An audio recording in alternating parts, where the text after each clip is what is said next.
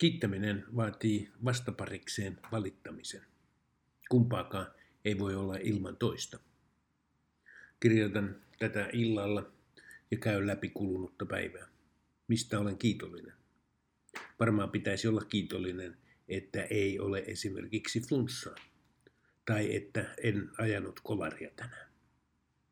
Mutta se, että asiat ovat jotenkin normaali asennossa, ei vaan herätä minussa yletöntä kiitollisuutta. Juu, hengitän, ei juuri nyt satu mihinkään.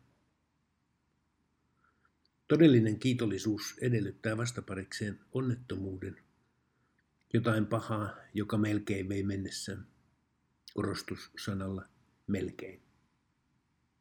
Eli en suosittele kiitollisuuspäiväkirjaa. Luultavasti tehokkaampaa kiitollisuuden kannalta olisi listata, missä asiat menivät päin peetä. Ala pitää onnettomuuksien ja takaiskujen päiväkirjaa. Tänään unohdin tärkeän palaverin. Tänään autorengas oli tyhjä. Huomenna on hammaslääkäri. Kirjaa kuukauden ajan kurjuuksiasi tai mahdollisia epäonnistumisiasi. Ja lue ne kuukauden jälkeen. Tulos voi olla yllättävä. Suurin osa kauhuskenaarioista ei toteutunut. Itse asiassa moni epäonnistuminen toi mukanaan lopulta jotain hyödyllistä. Tarinan opetus numero yksi. Kiitollisuus nousee vaikerruksesta. Jotta pääset kiitolliseksi, valita ensin sydämesi pohjasta. Opetus numero kaksi.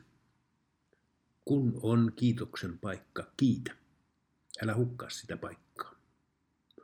Sunnuntain tekstissä Jeesus kohtasi kymmenen spitaalista. He valittivat sairautta sydämensä pohjasta.